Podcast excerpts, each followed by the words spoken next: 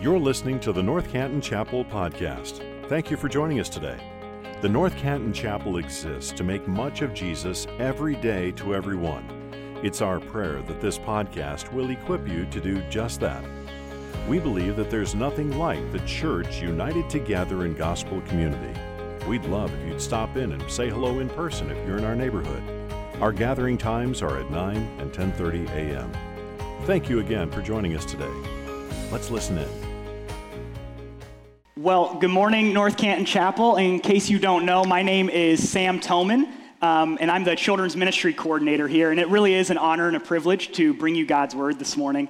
Um, I, have had the honor and the privilege of growing up here at the North Canton Chapel. And so I've been here most of my life, and um, I've been taught to really treasure and value God's Word. And I've been taught here to um, treasure the Christ who is revealed through scriptures. And so I want to share um, with you this morning. Um, we're going to talk through some things about scripture and its importance. And I really just want us to dive in together. But first, I want to tell you um, about a little story when I received my first Bible. Um, and so I remember I was a little kid and I got this little blue hardback Bible. It was actually a Precious Moments Bible. So it had a Precious Moments doll on it. Um, as a little boy, I thought it was a little questionable, but that's okay. I still liked it. Um, and I was just happy to have my own copy of God's Word that I could dig into myself and that I could explore and find out uh, what God's saying. And so um, when I was in second or third grade, I think this happened, and I decided I wanted to start reading the Bible and see, you know, what is God saying in the Bible. Um, and so I open to the first page, as you might, and I start reading Genesis, and I soon kind of realized that this was going to take a little bit longer than I thought, and it was going to be a little bit harder than I thought. Um, but I had also had this um, bad habit as a kid. A lot of us might even still do this of turning to the last page to kind of see what's going on.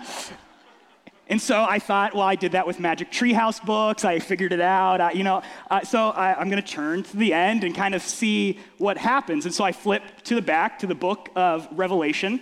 Um, I had some prior knowledge of the Bible. I'd been growing up in church. I knew about uh, the plagues in Egypt, and um, I knew about the prophets. I knew that there was an Old and a New Testament generally. Um, and so I'm reading the last page of my Bible, and I take out a pen and I start kind of scribbling on the pages and circling words and writing words in the margin because I had seen, you know, smart adults do that when they're reading the Bible. So I figured that was a good thing to copy. Uh, but then I stumbled upon this verse, Revelation 22 18. It's on the very last of my Bible, and it said, I warn everyone who hears the words of the prophecy of this book, if anyone adds to them, God will add to him the plagues described in this book. and so the tears literally started welling up in my eyes. I, I thought, oh no, are plagues going to come? And then I realized i have seen my mom write in the Bible before too. And so I ran to her and I told her, Mom, Mom, the plagues are coming. We're going to be in trouble. And, you know, she calmed me down, helped me realize that that wasn't a correct application of that verse. Um, and as silly and as funny as that may seem, I think a lot of us share that sort of fear at times.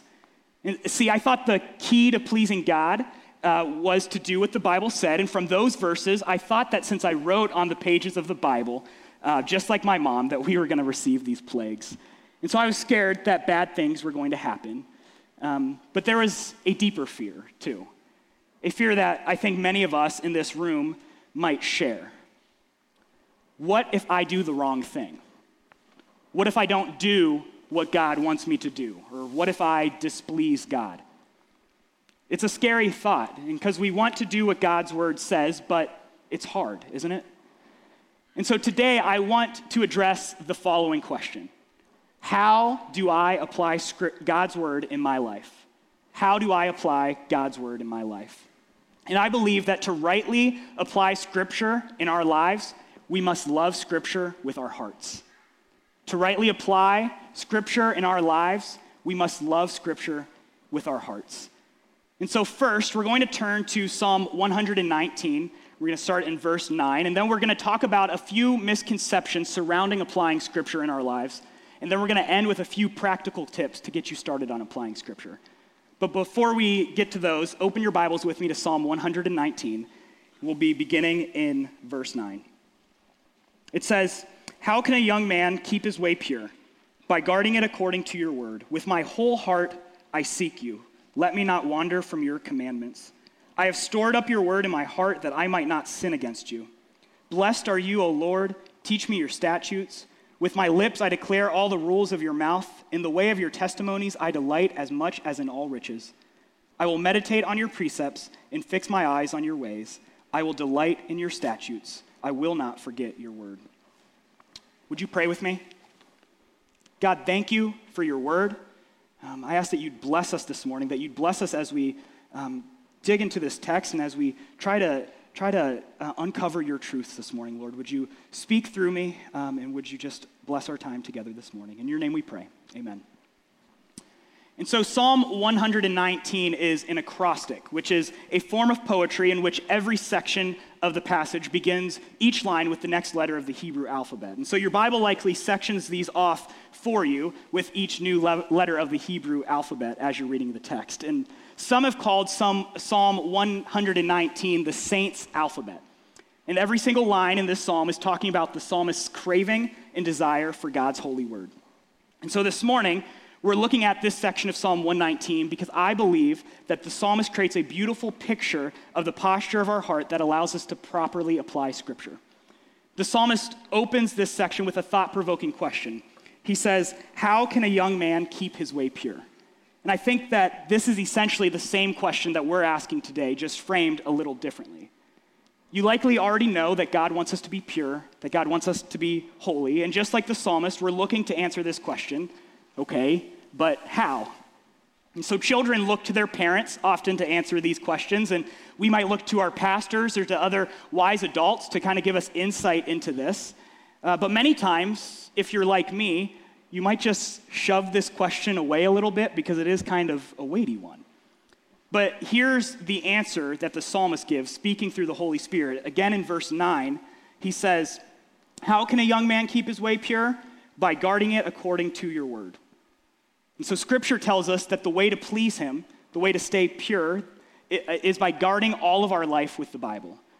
And see, the Bible is the means that God uses to show us who he is and what he's like. But as, but as I study this passage, I don't think the psalmist is just saying that we please God by, you know, doing the right things.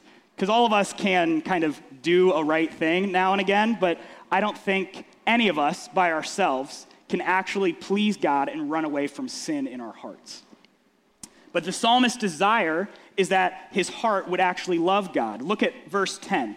He says, With my whole heart I seek you. Let me not wander from your commandments. Keeping God's commandments, according to this, looks like doing them with our whole heart. You see, my least favorite household chore is uh, folding the laundry. Anyone dislike folding the laundry? That's like the worst thing in the world to me. I don't know why, but I dislike it. And so sometimes when the laundry is sitting out, you know, it's ready to be folded, I'm tempted to start folding it so that my wife will notice and I'll look like a good husband and I'll feel good. You know, I'm just being honest. And while that might be to some extent an act of kindness, it doesn't compare to me actually just telling my wife to sit. Let me take care of that, relax, out of a heart of love for her.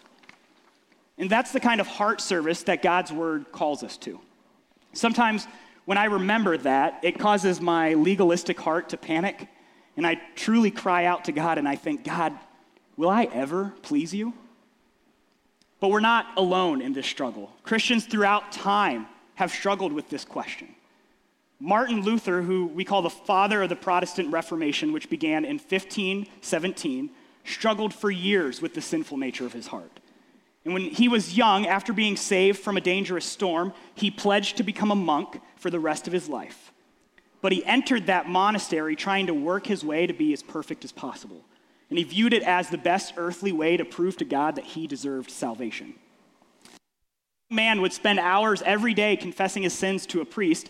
And there are stories written about Martin Luther that say he'd finish confessing his sins and then he'd be walking back to his room and he'd turn around because he remembered another sin and he was afraid that he was going to die in a state of unforgiveness. He, he believed that he had to work for his salvation. See, nonetheless, Martin Luther had a spectacular love for God's word. He loved God's word more than anything, but it took him a while to realize that God's word isn't just a manual of commandments to follow. God's word is the way that Jesus is revealed to us. And Jesus is the way that we receive grace from God. Look at verse 11. The psalmist says, I've stored up your word in my heart that I might not sin against you. A heart that stores up God's word, that knows it, that cherishes it, is a heart that runs away from sin.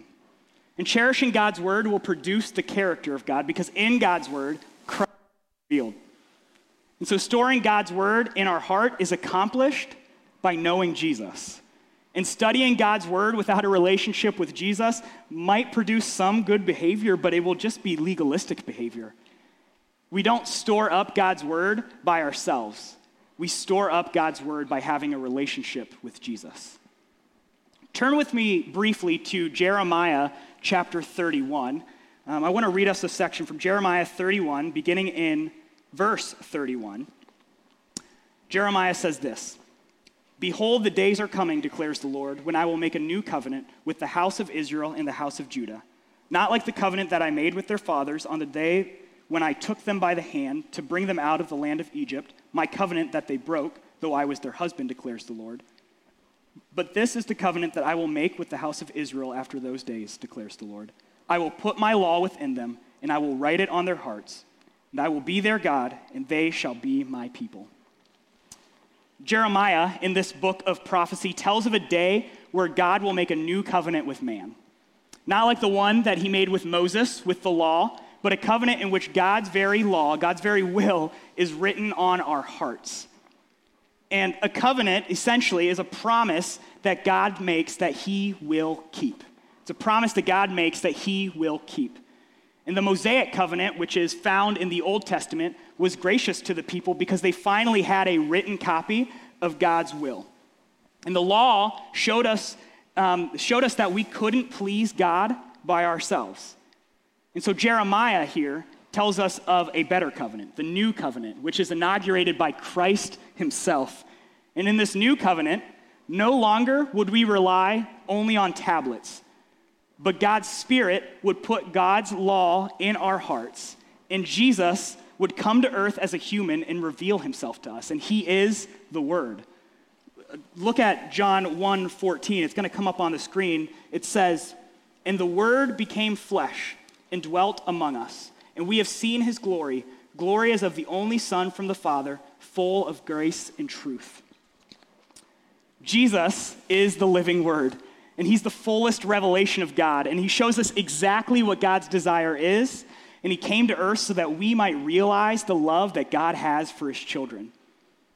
And when we realize this, how much easier is it to say this with the psalmist in verses 12 through 14? He says, Blessed are you, O Lord. Teach me your statutes. With my lips, I declare all the rules of your mouth. In the way of your testimonies, I delight as much as in all riches.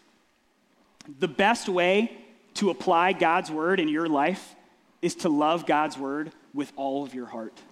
And as impossible as that seems, God has promised that if you believe in Jesus, he will put his law on your heart because Jesus is the living word.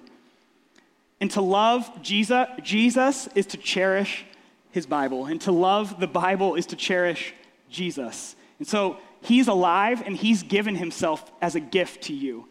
And so we don't need to fear whether or not um, we can please God or whether or not we are going to apply every verse of Scripture correctly. Because that fear is valid to a degree. By ourselves, we can't please God and we can't apply every verse of Scripture correctly. But I want to calm that fear. Because if you believe in Jesus, God doesn't see your failures, He sees Jesus' perfection. But nonetheless, we are called to a diligent study of God's word so that we can apply it in our lives. Look at verse 15 of Psalm 119.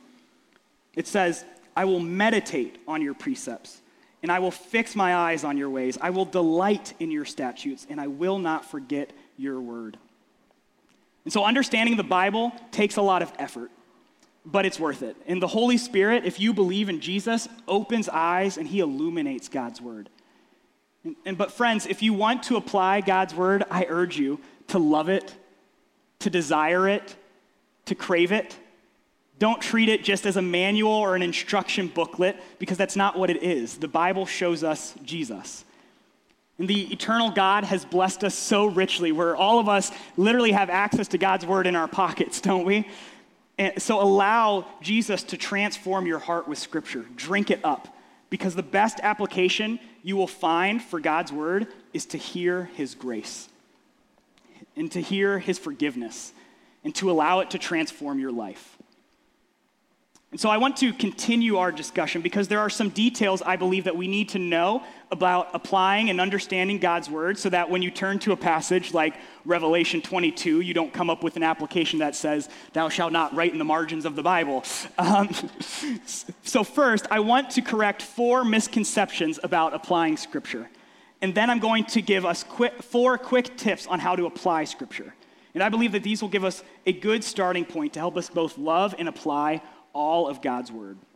And so the first misconception I want to address is this I don't need anyone's help. I don't need anyone's help. Hopefully, if you've been tuning into this series, you've seen that, you've seen that understanding the Bible requires effort.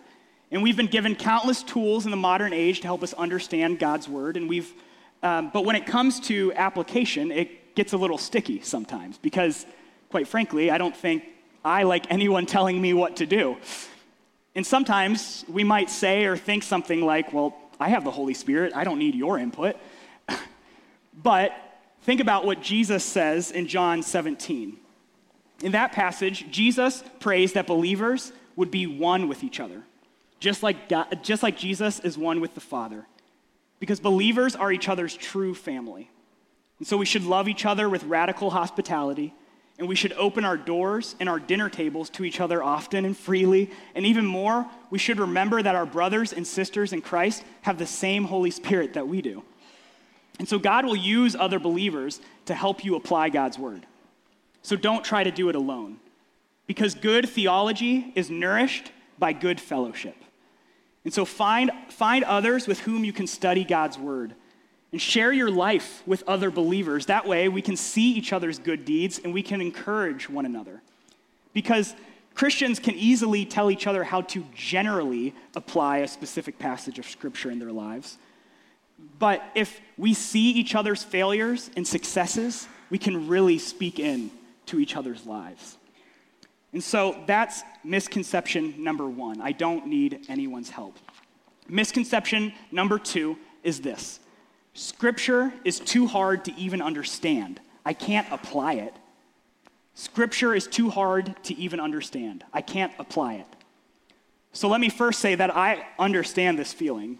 I mean, imagine, you know, you open the Bible and you come to Ezekiel and there's this crazy imagery, and even after studying it a few times and reading a commentary, I, I still can't fully understand it. I might scratch my head and I think, well, how can I apply it then? So let me give you some reassurance. We believe in the doctrine of perspicuity. The doctrine of perspicuity. And that's a really big word, and it, and, but it means something really simple. It means that Scripture is clear about all things necessary for salvation. Scripture is clear about all things necessary for salvation. And so, yes, while I may go to the grave not understanding the exact way that one imagery, that one image is used, um, God is not hiding the way to eternal life from me. He's told us plainly and clearly how to know Him. And so, no matter what you do, your Heavenly Father is not going to, going to abandon you. He's not going to shun you. And there is no sin great enough that can separate you from Him. Sometimes you're going to read a passage of Scripture and you'll scratch your head. Don't give up. God isn't going to stop loving you if you don't get it all right and if you don't apply Scripture perfectly. Because none of us can. But God's word is clear, and you can apply it, and He wants you to work to apply it. And He's going to help you. And so, a good principle of interpretation that I think um, kind of informs our application is this let the easier passages inform the harder passages. Let the easier passages inform the harder passages. When you don't understand a passage of Scripture, go back to the truths that you know are true. We know that God gives us grace in Jesus. And so we know that truth. And so we can walk into the text with certain truths that we know are real. And so use what God's word clearly teaches to help bring light on the parts that seem a little confusing to apply. And so understanding and applying scripture does take real effort, but that doesn't mean that it's hopeless because God gives us grace in our weaknesses and in our lack of understanding. And so that's misconception number two. Scripture is too hard to understand, so I can't apply it. Misconception number three is this the Old Testament doesn't apply to my life. The Old Testament doesn't apply to my life. Many of us that ha- have been convinced that because Jesus first shows up as a baby in the New Testament, that it's more important to study the New Testament than to study the Old Testament. And therefore, the Old Testament isn't applicable because we have Jesus. But I don't believe that's true. We must read the Old Testament with Christ as our focus. This means that we know that Christ is revealed in every single page and dot of the Old Testament. And Jesus, just like God the Father, is the eternal God. He has always been God. He's the God of the Old Testament. And in the Old Testament, we get story after story of seeing how God relates to his people. Stories that we can look at evaluate, and apply to our lives. We can trace the story of the Old Testament and see the countless ways that God was preparing the world to send, for, for him to send Jesus. You see, he promised Adam that he would send someone to defeat the serpent. He promised Abraham that one of his descendants would bless the whole world. He promised the people of Israel in Moses' time that a better prophet would come he promised David that he would have a, son who would always sit on the throne. And so, reading the Old Testament makes clear how Jesus is the long anticipated climax of the story. And so, the Old Testament is not a lesser part of the Bible. The Old Testament is God's word just as much as the New Testament. And the Old Testament was always intended to teach us and point us to Jesus. And so it may be harder to apply at times because there is some more distance between us and them, uh, between us and the Old Testament times, because the Old Testament functioned as a shadow. And the New Testament shines light on that shadow and reveals what it truly is. The newer revelation helps us understand how God intended for us to use the older revelation. And so the Old Testament is applicable to our lives today. And so that's misconception number three. The Old Testament doesn't apply to my life. Misconception number four is this I must have a concrete application every time I read Scripture. I must have a concrete application every time I read Scripture. Have you ever walked away from the Bible and felt discouraged because you just weren't sure how to apply that passage? You want to apply God's word, but what you just read, you kind of go, I don't know. I, I, I don't know what to do with that. I want to reassure you that every time you sit down with your Bible, God's not asking you to come away with some big aha moment. He's asking you and He's calling you to love Him deeper and to glorify Him. And we are about to turn to some tips for how to gain concrete applications of Scripture, but I want to reassure you that you don't need to walk away each time with some grand eureka but you should strive to always walk away from reading Scripture with a deeper love of God. And so sometimes when we read the Bible, God may even just give us simple reminders like, be gentle today. There have been times when I've walked away from the message a little puzzled on how to apply it, and then a few days later, God brings it to my mind in a situation I wasn't anticipating at all. And so trust that God is working when you're reading Scripture and trust that you don't need all of the answers. Because there's no amount of application or good works that can make God love you. And there's no lack of good works that can take away God's love for you. And so if you are his child, he loves you because he's your father. And so, of course, as a child who wants to please his father, every time you open God's word, ask yourself how God may be asking you to apply that passage. But don't think that you need that grand eureka every single time. God works in our hearts little by little, and He's not going to abandon you. And so that's misconception number four. I must have a concrete application every time I read Scripture. And so we've learned that to properly apply God's Word, we, fir- we must love God's Word with all of our hearts. And then we looked at these four misconceptions and we learned that we need each other to help us to apply Scripture, that God's Word is clear about salvation so that we can apply it. The Old Testament is applicable in our lives today. And finally, God wants our hearts to be transformed each day. And so now I want to turn to four tips of how to apply Scripture. Four tips of how to apply Scripture. And here's tip number one take note of direct commands. Take note of direct commands. And so, in the New Testament, especially, Jesus and the apostles give believers direct commands that are applicable throughout time. And we're looking for direct commands that help us determine the original application that the author intended and the, and the commands that are still applicable to us today. And so, when you're going through a passage and looking for concrete applications, something that you might do is try to go through each verse and circle or write down any words that seem to indicate a command from God.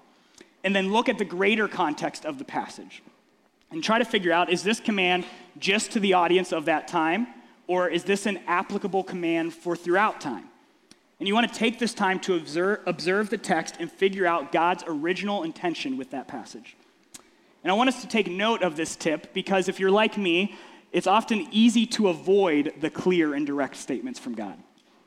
For example, when I'm reading the book of James and I stumble across a passage where the apostle says, Confess your sins to one another, I don't like that one all the time. And my sinfulness can find a way to avoid that command, but it's direct. And so he really, he really wants us to dive in and to explore his original intention here. And so um, I, would, I would urge you to take note of direct commands and step into them and take the time to write them down. And so that's tip number one take note of direct commands. Tip number two ask, Am I in the same or similar situation as what this passage is talking about? Am I in the same or similar situation as what this passage is talking about? See, this is a very important question. And if you're taking notes, this really is crucial for how to apply Scripture. Like we've already been saying when looking at direct commands, we must first determine what the original application for the original audience was. And then there is some work to determine how similar the situations that we might be in are to their situations. And so, first, we must use our skills of interpretation. And so, um, a suggestion that I might give you is to take out a pen and a piece of paper and divide the piece of paper in half. And on one side, um, you could write ways that the people or the context is unique to that specific situation in the text. So you write that on one side. And then on the other side, you can write ways that there are similarities between your life or your situations, between you and the people um, of the text. And so let me tell you a kind of a quick story to um, kind of illustrate that. A few weeks ago, my wife Tori and I were driving home from church down Apple Grove, and we were sitting at a red light. And I was about to take my foot off the gas, and then all of a sudden, the car turned off. Oh, I threw it into park real quick. I turned it back on, made some really loud and angry noises at me, so I was like, that wasn't a good move. And long story short, we ended up in the golf course parking lot. We pushed it in there, and my, my car was gone for a week, taken by a tow truck. And so now I have literally zero mechanical skills, and so I would need advice for a situation like this. Like, what do I do? And many of us have probably had this happen to us whenever we have an issue with our car. We're talking to someone, and they say something like this Oh, one time my car did XYZ thing. You should ask your mechanic about that. Now, if someone would have said to me, one time I had that exact same thing happen. There was a particular issue with this piece of the throttle body. I don't know what I'm talking about. Uh, you, should, you should ask your mechanic about that. And so I might take that person's advice because they said the exact same thing happened to them. But if someone said to me, you know, I had a lot of problems with my car too. I was having issues with it overheating, and they told me what happened um, with their car and how they went to solve that issue. Now, I could still gain some good insight from them. Here's the mechanic that I went to, or here's how I learned to better take care of my car. And so I could learn something from them. And so you see the point. The more similar a situation is, the more exact the applications can be.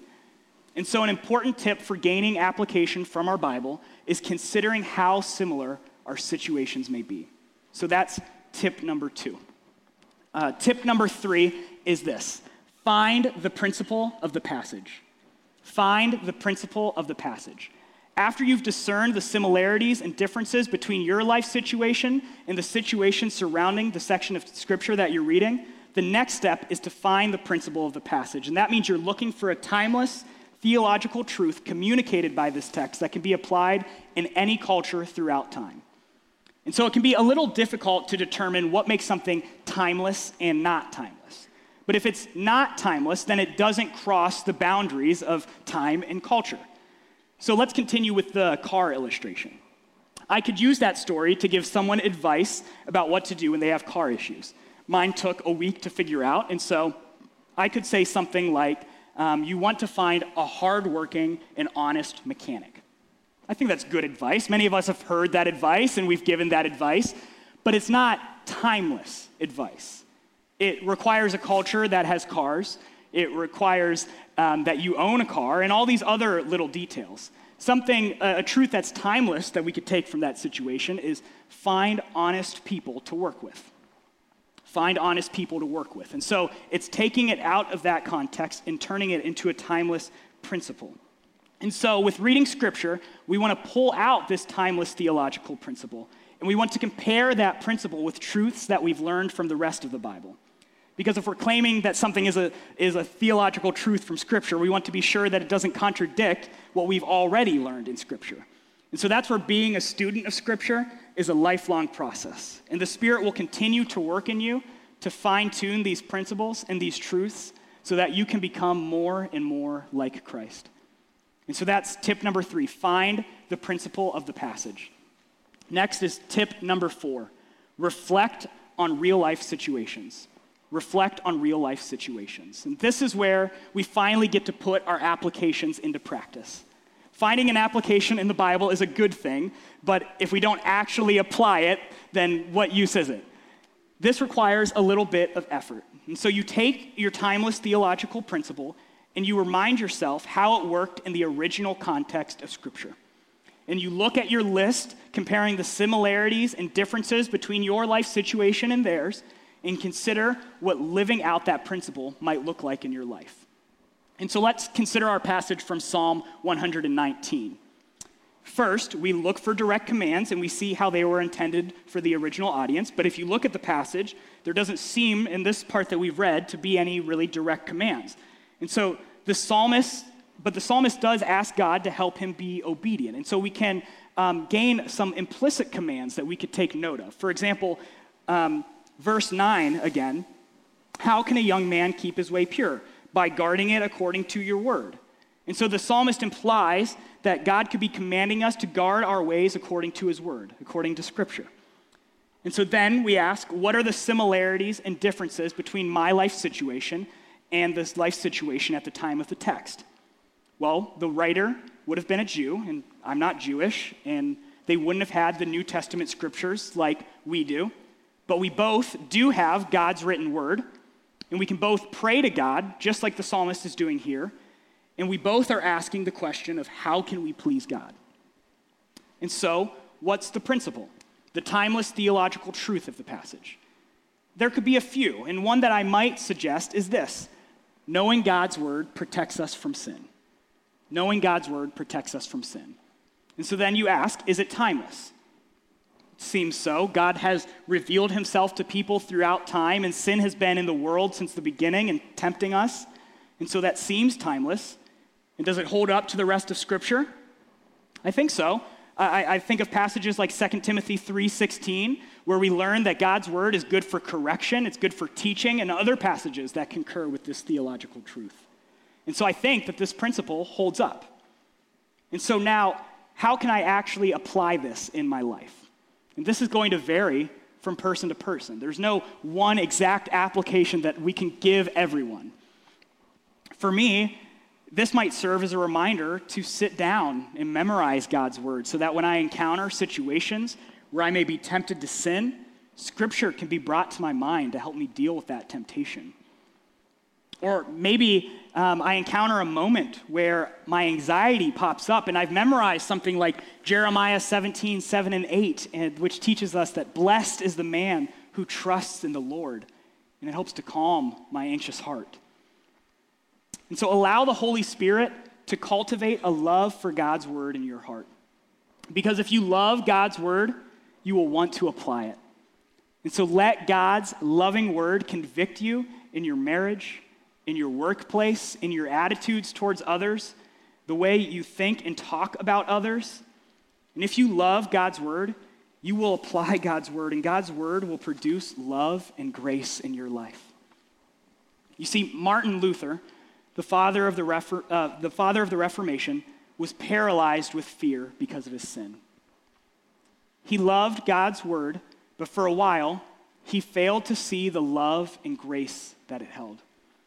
How could he possibly obey and properly apply all of God's word?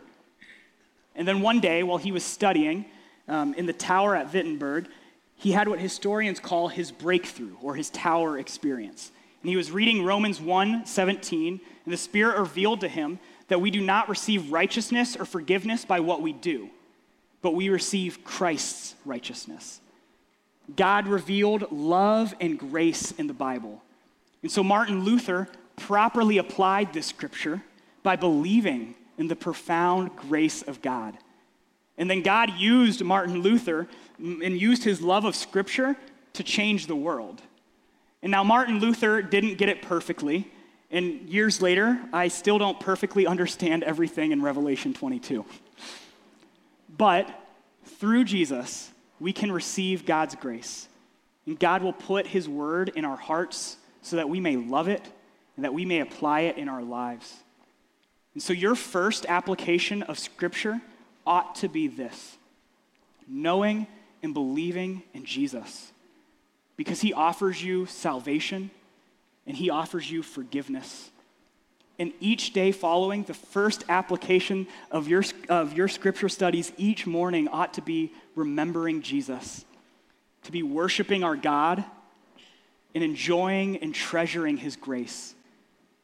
And so may we love scripture, may we apply it rightly, and may we glorify the Christ who is revealed in these scriptures. Would you pray with me? Father God, thank you for this day. Thank you for your goodness and your grace. Thank you that you've given us your word and that we need not fear, Lord, because you are good. You are in control. Lord, would you help us as we go out and we try to apply your word? We love your word. Would you create a deeper love of your word in our hearts? Lord, would you help us in our workplaces, in our day to day life? Lord, would you help us to apply Scripture? And most of all, Lord, would you help us to love and cherish you? Would you help us to know the truth of your gospel and to know that you are good, Lord? Would you use us, the North Canton Chapel, to transform the world with your gospel, Lord? Send us out with your holy word. We love you. We thank you for your love. In Jesus' precious and holy name we pray. Amen. Thank you for listening to this episode of the North Canton Chapel Podcast. If this ministry has blessed you in any way, please share this episode with your friends or spread the word on social media. If you subscribe and leave a five star review, it goes a long way to helping us make much of Jesus every day to everyone who hears these podcast episodes. You can also donate to this ministry at ncchapel.com forward slash give. Thanks again for joining us. May you go out into your places and spaces, making much of Jesus every day to everyone.